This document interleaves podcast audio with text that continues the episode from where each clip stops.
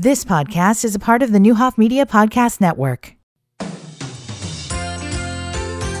Good morning, everyone. I'm Steve Brandy on WDAN News. As we continue to look back on some goodbyes that were said in 2022, lots of the emphasis continues to be on school buildings. Yesterday, we looked at the Rungions and the Roselawn Fitness Center that they ran for many years at the old Roselawn building.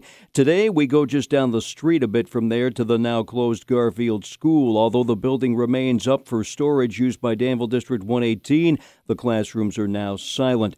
Cannon School is torn down, which we'll talk about tomorrow. But in April of this year, District 118 Superintendent Dr. Alicia Geddes said she did not want Garfield to become a situation like Cannon, where the closed building sits empty and does nothing and deteriorates. So the idea was keep it busy and use it for storage. But when residents asked, please try to keep it open, Dr. Geddes said having people in this building on a daily basis was no longer feasible.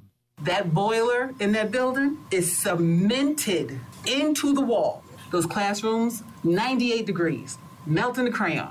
Food service staff admitted to me when they come in every morning, they push that water out that comes up from the bottom, and then they put the mats down. Unacceptable. It was Assistant Superintendent John Hart who said using Garfield for storage made fine sense because the old district warehouse on Jackson Street was becoming inadequate. We are in the middle of um, a great many construction projects.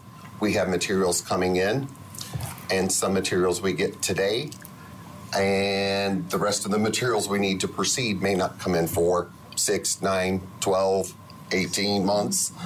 And so we need a place to stage some of those materials as well. Just the same, when the time came at the start of June for Garfield to stop teaching for good, sentimentality came from all directions, including Principal Nicole Zayer three and four generations of families. I had talked before about my mom and my aunts and uncles attending school here and growing up on Chandler, but we've had so many generations of families come through here where um, they say my grandchild goes to school here and I went to school here and their parents went to school here. So definitely um, generations of families that have come through Garfield. At the final tribute, Garfield alumni pored over hundreds of old photos of classes and school events over the past 100 years. Outside, students were enjoying bubbles, sidewalk chalk, and face painting.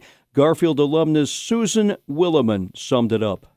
I'm past PTA president. I taught school here. I was a TA here. I coached basketball and I coached um, volleyball. And this means it's hard. I've cried numerous times that they're closing it. However, I can say this I'm glad that they're going to save the school and at least use it for a purpose. From the Vermilion County First.com news studios, I'm Steve Brandy. You've been listening to the Neuhoff Media Podcast Network. For more, visit neuhoffmedia.com.